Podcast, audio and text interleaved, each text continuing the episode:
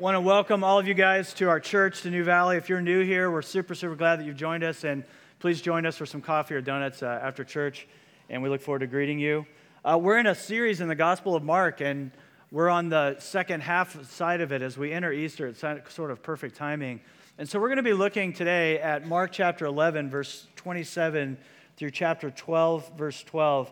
I'm going to read the passage to us, and as I end, I'm going to say, This is the word of the Lord, and together we'll say loudly, Thanks be to God. So let me read it to us. And they came again to Jerusalem, and as he was walking in the temple, the chief priest and the scribes and the elders came to him, and they said to him, By what authority are you doing these things, or who gave you the authority to do them? Jesus said to them, I will ask you one question. Answer me, and I'll tell you by what authority I do these things. Was the baptism of John from heaven or from man? Answer me. And they discussed it with one another, saying, If we say from heaven, he will say, Why then did you not believe him? But shall we say from man?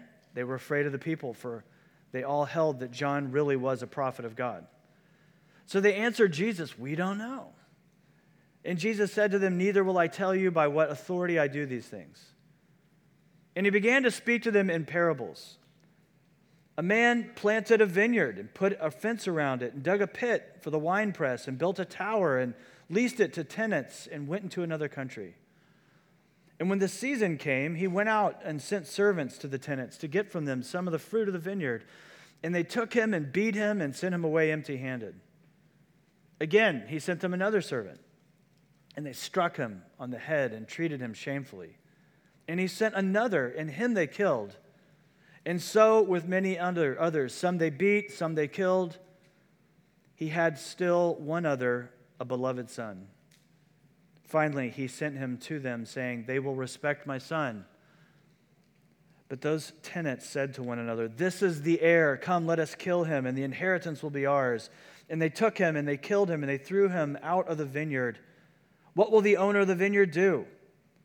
He will come and destroy the tenants and give the vineyard to others. Have you not read this scripture? The stone that the builders rejected has become the cornerstone. This was the Lord's doing, and it is marvelous in our eyes. And they were seeking to arrest him, but feared the people, for they perceived that he had told the parable against them. So they left him and they went away. This is the word of the Lord. Thanks be to God. So, this morning, we're talking about authority, and as we begin, I want to talk about how crucial this is, sort of in light of everything that we're going through as a society right now, and not just our culture, but the entire world, really, with the issue of this coronavirus. And as you know, you listen to the news, how many of you are news junkies? Okay, not, not as many as I might think. Uh, I, I am a news junkie, and if you're watching the news at all, the, on repeat, this is the main theme. This in the election, this is pretty much all we're talking about. And it is a big deal, and at least we're making it a very big deal. And so, if you're listening and you're also a person who's prone to control, like I am, uh, maybe you're getting anxious. And so, as we talk about God's authority this morning, I just want to begin by saying, like, we are the people of God called to live not in fear, right, but in faith. And while this is a serious deal and, and we don't know the full consequences of this, and we don't know if we're over, overplaying this, maybe we're making too much of it, uh, and maybe others are making too little. But regardless of whether this takes off and becomes a great disaster or whether it's minimized or not, we need to practice our fear right now. It's in moments like these where we need to call upon the resources that we have, that we live under the authority of God. And by authority, I don't just mean like He makes the rules, but He's sovereign, He's powerful, He's with us. Point is, we can trust Him. The early church, um, when they were uh, establishing the church, one of the things that happened in Rome and and of course around the world there were great plagues. And the, the Christians of that day were known for when the rest of the people were fleeing the city, they were running towards the city to serve. Many of them lost their lives. And whether the impact is going to be the loss of life of 1% or 2 or 3 or 4 or much greater, let's practice faith. Let's live under the authority of God. Let's be wise. Let's wash our hands, you know, more than we might normally. Let's not touch our mouths as much. Let's do fists and elbow bumps instead of, and be careful. Maybe there's certain uh, countries you shouldn't uh, go to right this minute. International travel, maybe we avoid this. But on the other hand, let's practice our faith right now. Back to our text. Jesus and his disciples have been making a journey now from Capernaum, which is their outpost. And the first half of, of the Gospel of Mark is very much about the ministry that they're doing in and around Capernaum, this fishing village, which is Jesus' home base. They took time to do missional uh, journeys to various places, but this is kind of where they hung out. But now Jesus has predicted three times that he will be turned over to the chief priest, the Pharisees, and the scribes, and that he will be killed and that he will raise again from the dead on the third day. He's told us this three times in the Gospel of Mark, and yet he makes this journey towards Jerusalem.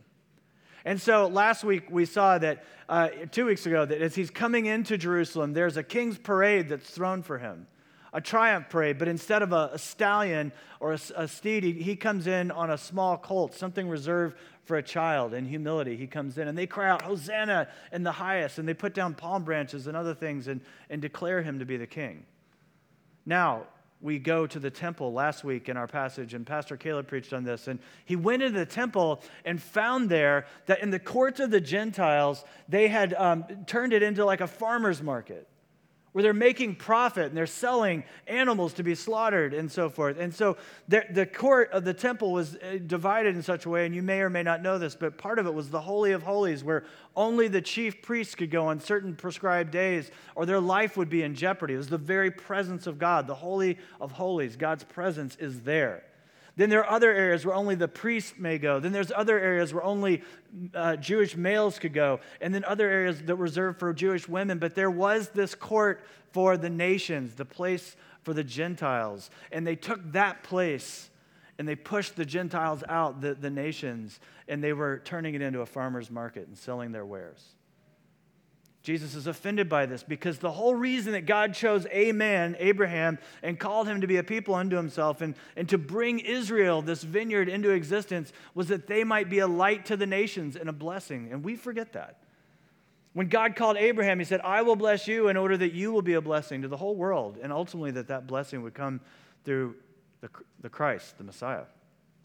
So when Christ, the Messiah, shows up and comes into the temple after receiving a king's welcome, and he comes into the heart of the temple and sees that they are pushing out the nations, he flips tables, literally, turns them over. And now, today, these same scribes, teachers of the law, and the elders and Pharisees are coming up to him and they're saying, By what authority are you doing such things? This is their church. They're literally in charge of the temple. They know about Jesus. They've been investigating Jesus. People have been talking about Jesus. So this is not the first time they've encountered him. But they are asking him, By what authority are you doing these things? And Jesus does not answer their question. You know this from the story that we just read.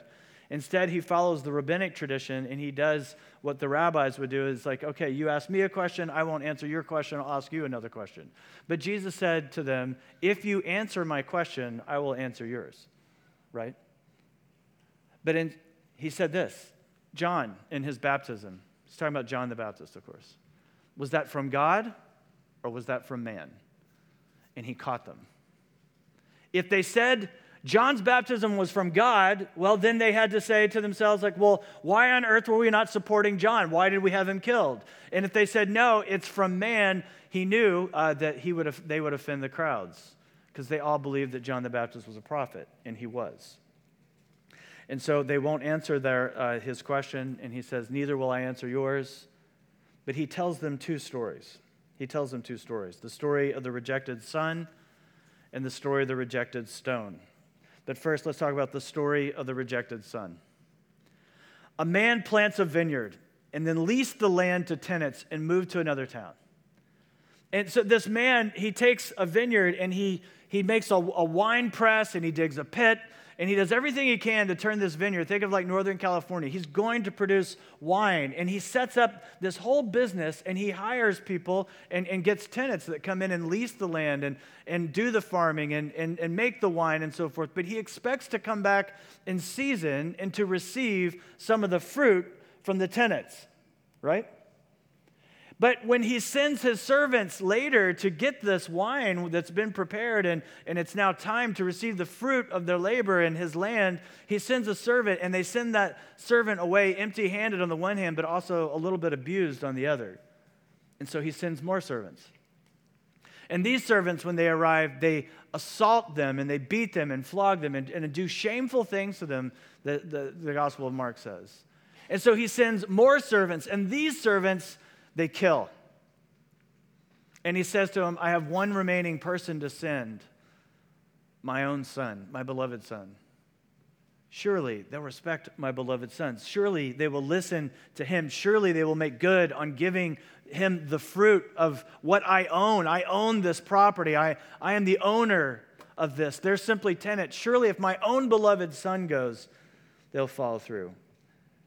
But instead, they conspire together and they say, If we kill the son, we'll get the inheritance and the vineyard will be ours. And they killed the son and they threw him out of the vineyard. So you kind of get this parable. A lot of the parables, Jesus is sort of hiding the meaning in a bit, but this one is very straightforward. God owns the world.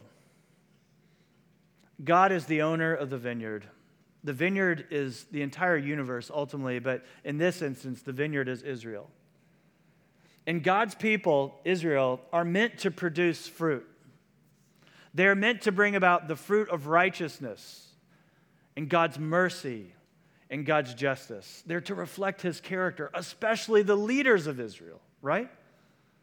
And they're meant to bear fruit. In the New Testament, we say the fruit of the Holy Spirit, things like love, joy, peace, patience. In the Old Testament, justice, righteousness, mercy, holiness are to be borne by God's people. And so when they strayed, God sent servants. They're not following through on producing fruit. And so God sends his servants. He sent prophets, and they ignored them. He sent more prophets, and they beat them.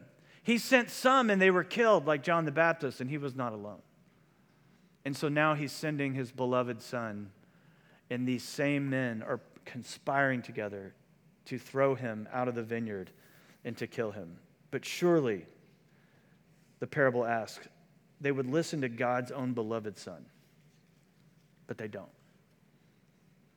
And I like to believe that if Jesus were to come to earth and like set up shop in, instead of Capernaum, but in Chandler, Arizona or Tempe, that if I heard about him and saw him in person and, and, and myself as a religious leader would come up to him and, and greet him and get to know him personally, that I would get this is God in the flesh and follow him.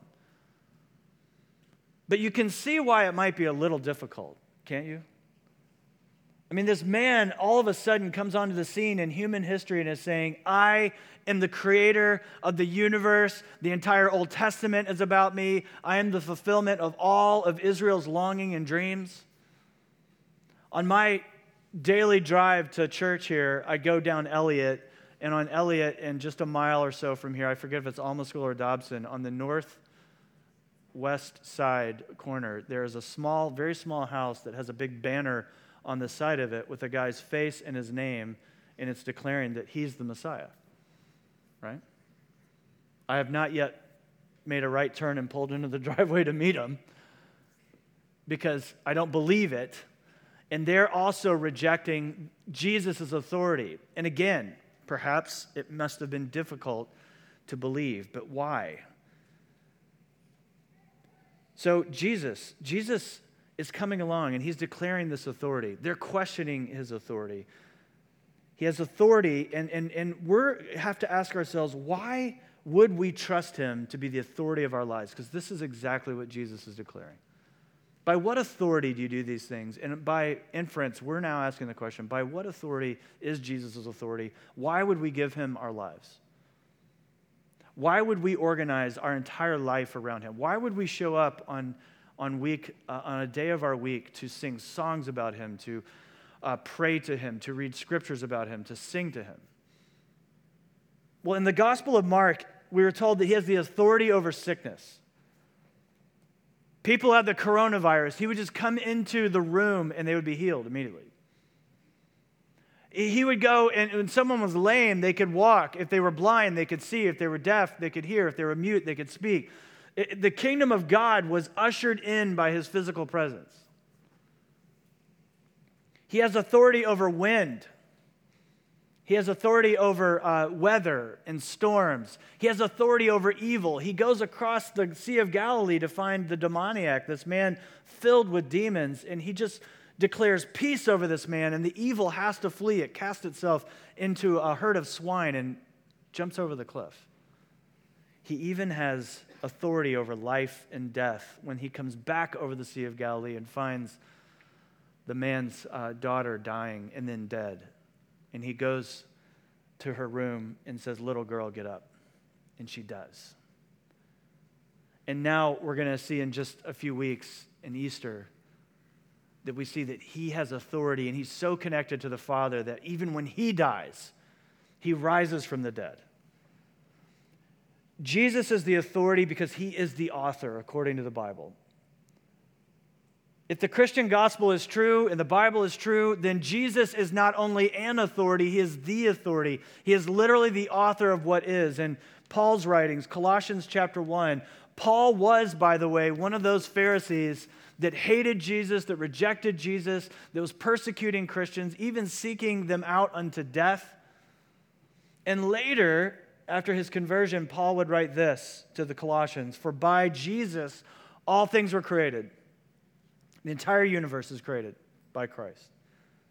Everything in heaven, rest of the universe, everything on earth, visible, invisible, thrones, dominions, rulers, authorities, all are created through him and for him. He's before all things. Before anything else was, Jesus Christ was the triune God. And in him, all things hold together. He's the head of the body of the church. He is the beginning, the firstborn from the dead, that in everything he might be preeminent. Why does he get to be the authority in your life? He's God. If Christianity is true, the Bible is accurate, Jesus Christ is God. He gets to be the authority because he created you in all things, and he loves you, and he sustains all things. Everything we can see, everything we can't see, every CEO, every king, every president, over every prime minister, he's the ruler over all of them everything. Not only did he create all things, but he sustains all things. Everything is held together and has integrity because a God of purpose and design and power and authority and sovereignty created them. That's why he gets to be the authority in our lives. And these, these chief priests and rulers are not seeing Jesus as authority and they won't submit to him, and he catches them in their problem. They won't submit to him because they have placed themselves in a place that no human being should ever be, which is as the ultimate authority. And to the degree that you're given authority in this life, to an even greater degree do you need to see yourself as under authority to the degree that you're given authority in this life. So, as your authority in this life grows, followers of Jesus, we need to see that we are called to see that we have an even greater authority over us. And we have an idiom in our, in our language, right, that with great uh, authority comes great responsibility, right? With the more authority, the more power we have, the more greater responsibility we have in this life. And they're failing to see their authority under the Messiah Several years ago, I was reading an article in Newsweek about um, the filmmaker Woody Allen, and the article was called Still Working and Still Terrified. And the, the article says this Woody Allen has devoted his career to making films that consistently assert the randomness of life. And at 72, he's much older now, he says he still lies awake at night terrified of the void. He can't reconcile his strident atheism with his superstition about the banana. But he knows why he makes movies, not because he has any grand statement to offer, but simply to take his mind off the existential horror of being alive. Movies are a great diversion, he says, because it's much more pleasant to be obsessed over how the hero gets out of his predicament than how I can get out of mine. What about the banana? He cuts his banana into seven slices each morning. Six slices or eight, something bad might happen. I know, he says, it would be a total coincidence if I didn't slice it into seven pieces and my family was killed in a fire. I understand that there could be no correlation, but you know, the guilt would be too, too much for me, and so it's easier for me to cut the stupid banana. I can just hear his voice saying that. On the one hand, Woody Allen is an atheist, consistent atheist. Life is meaningless, random, with absolutely no purpose. There is no God. There is no authority. There is no ultimate truth. There is no ultimate accountability. And yet, every day when he has a banana, he cuts it into seven slices, not six, not eight, because if he fails to do so, something in the universe or in his personal life might completely fall apart. Why? because we as human beings, whose power and authority and existence are der- derivative, not in and of itself, we come from a living God, can't help but say to ourselves, there is a power above us. There is an ultimate authority above us. Even our friend Woody Allen, the atheist, behaves as if it's true. A Christian, though, should be on a journey, not an easy one, but a daily, hourly, moment by moment journey of increasingly realizing that he or she is not the owner of her life, that you're a tenant, you're renting, and you don't have the option to buy. We all have stuff. I've got a bunch of stuff. We believe in personal property, it's not evil. The material world is not evil, it's what our hearts do with it.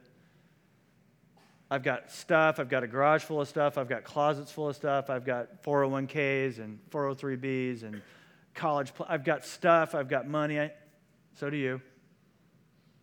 But I tend to say it like that. This is my house, right? This is my car It's my wife. These are my sons. This is my house. This is my stuff. This whole closet full of junk is mine. like everything in this account, I've got my passwords for it. That's mine. That's my retirement account. That's mine. And God comes along and says, You're thinking about this a little wrong. Because on the one hand, of course, it's yours to manage, it's yours to steward. You're the tenant of the vineyard that I've given you. But on the other hand, you've got a little bit of a tight grip on this. You know what I mean? Mine my house, my car, my people, my job, my church, mine, mine, mine. And Jesus says, wait a minute here. You're renting. And guess what? Guess what's going to happen to you? And you, you, you, you. We just had Ash Wednesday service downtown, and the pastors, we were putting burnt ashes on people's foreheads and saying, you're dust, and you shall return to dust. Remember, you're dust, and you tell, return to dust. You're dust, over and over and over. You're dust, you're dust. What a great reminder. Nobody here gets out alive. You're, you're not as sovereign as you think. You're not as in control as you think. A coronavirus comes along and reminds us, man, we're not nearly as powerful as we think. We are the United States of America.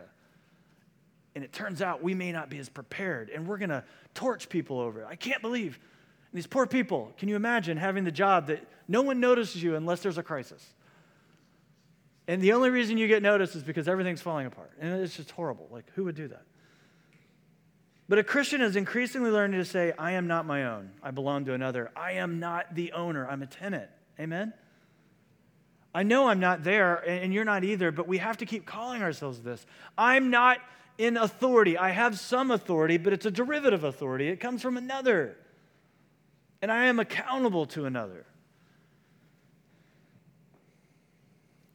Now, here's an interesting thing. Why would the one who calls us to humility, Jesus is constantly calling us to be humble, say, You need to organize your entire life around me. I have to be the king and Lord of your life.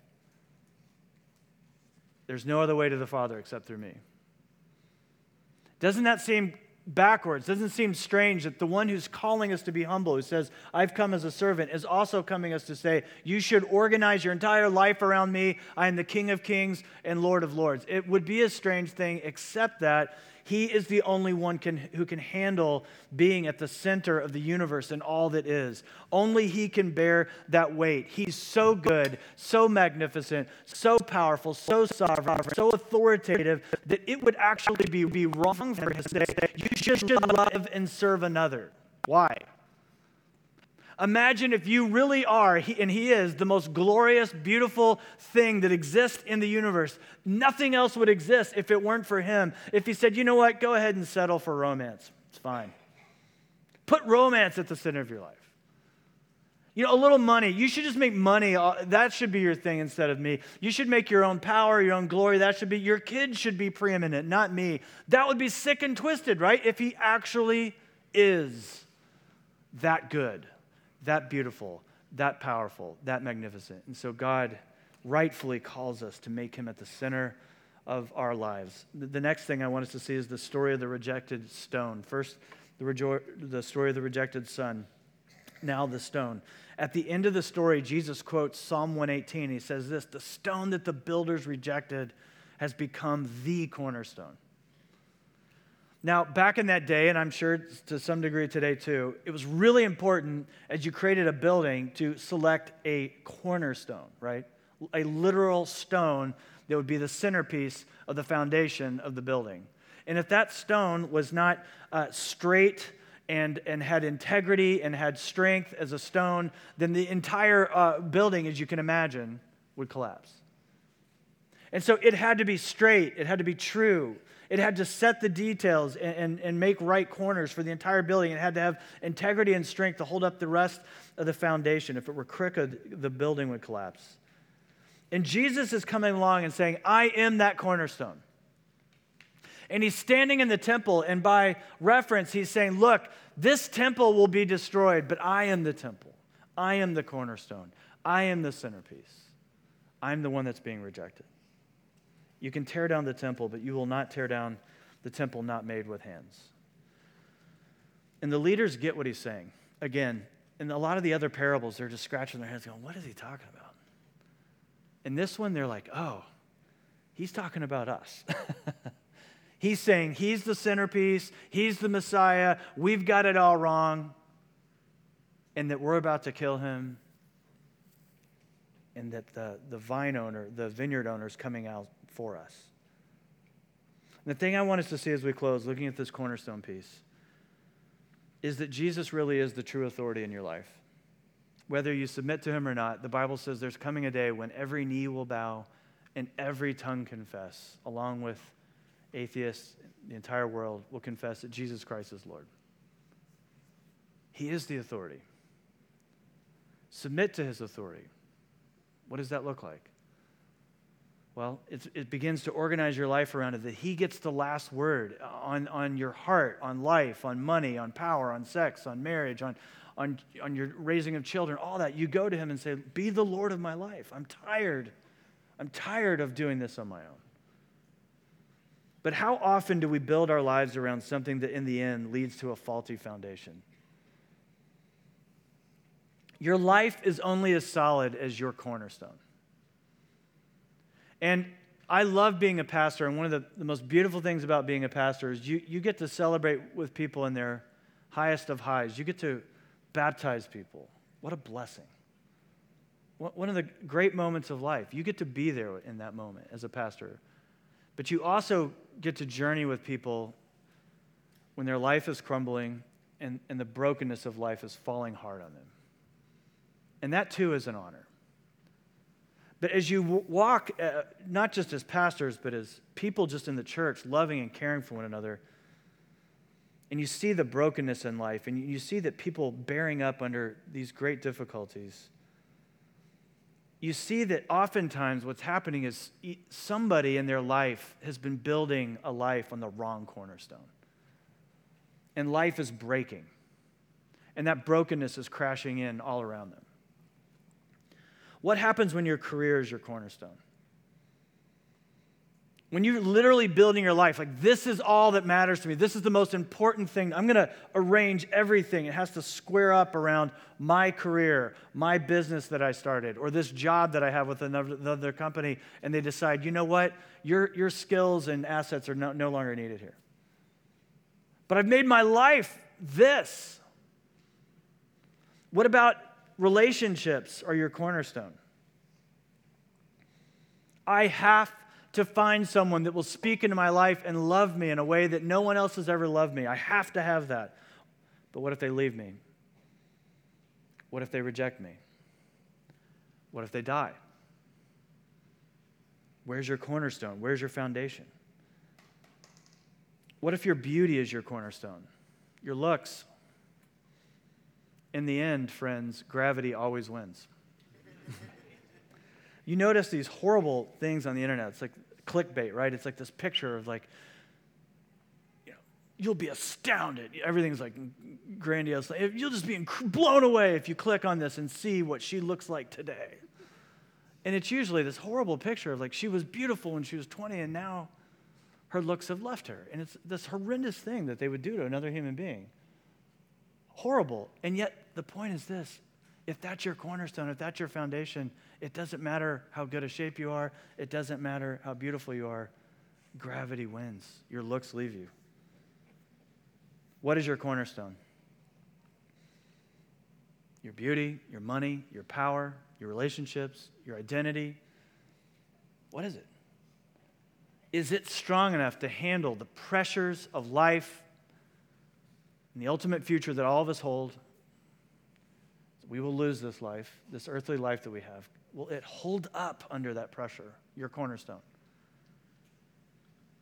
Is your cornerstone strong enough, straight enough to make your life square, healthy, solid?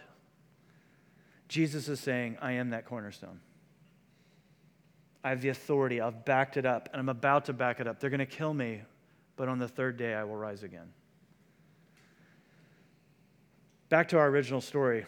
When the son comes to the vineyard, the tenants say, This is the heir, let's kill him. And then we'll get the inheritance, we'll get the vineyard ourselves. And so they kill him and they threw him out of the vineyard. And in this parable, the way Jesus is telling it, it's as if the son is killed by accident. The owner of the vineyard says, I'm going to send my son. Surely they'll listen to my son, right? But when God the Father sends his eternal son to earth, he knows where this is headed.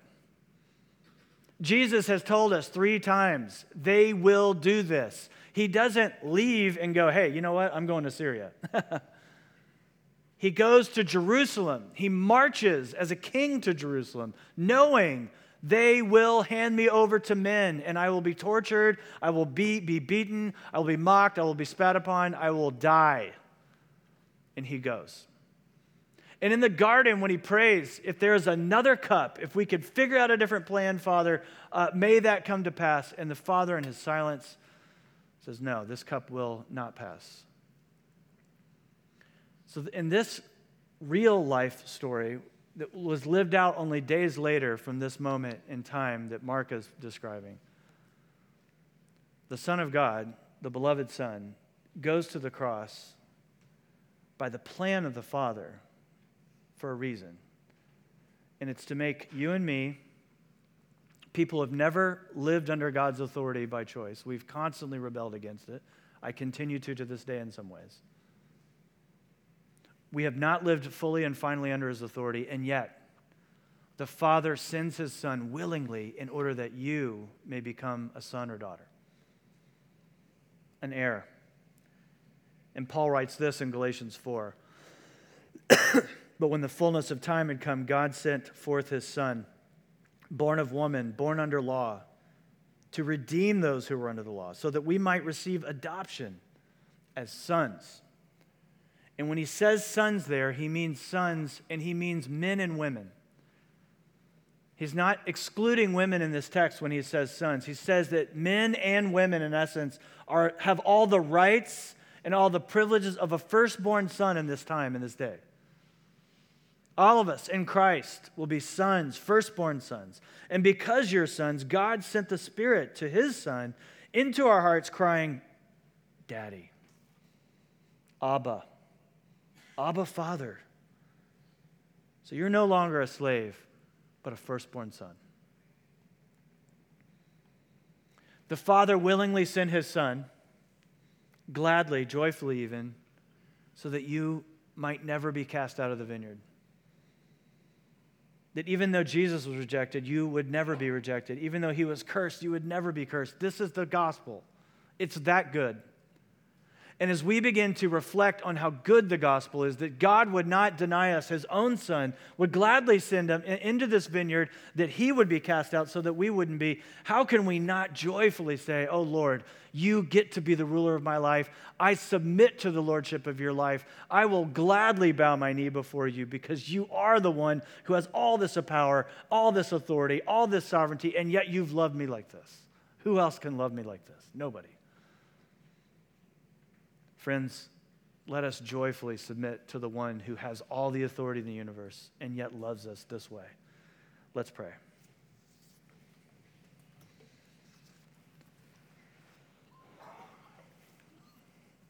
Oh, Father, each one of us has rebelled against your authority. we don't have to be taught to question authority, we just come by it naturally. And as we question, as we rebel, as we shake our fist at you, Father, have mercy on us and help us to see your goodness, why you deserve to be in control. You are the Lord. Help us see the foolishness, Lord, in building our lives and all the other things that we're trying to build our lives on. And every one of us is doing it on pleasure, on power, on money. It just doesn't work. Oh, Lord, save us. Help us to look to your beloved Son in his authority, power, love, and grace. In Jesus' name, amen.